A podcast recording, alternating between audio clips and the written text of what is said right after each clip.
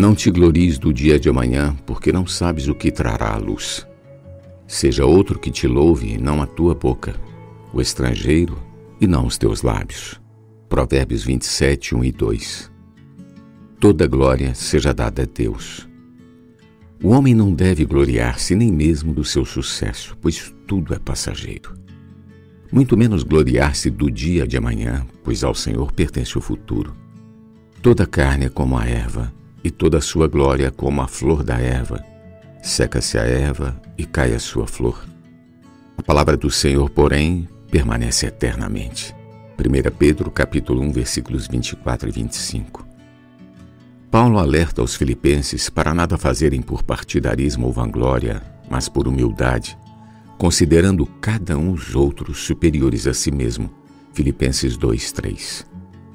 Certa vez Jesus disse aos judeus: Quem fala por si mesmo está procurando a sua própria glória.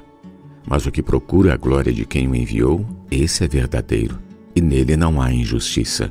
João 7,18 A nossa missão hoje na Terra é fazer a vontade de Deus, é promover o progresso do Evangelho. Pautamos o nosso trabalho pelo modelo que o Senhor Jesus nos deixou, pois não estamos aqui para fazer a nossa própria vontade, nem buscamos o êxito da nossa obra. Pelo contrário, nada fazemos de nós nem para nós. Toda glória seja dada a Deus.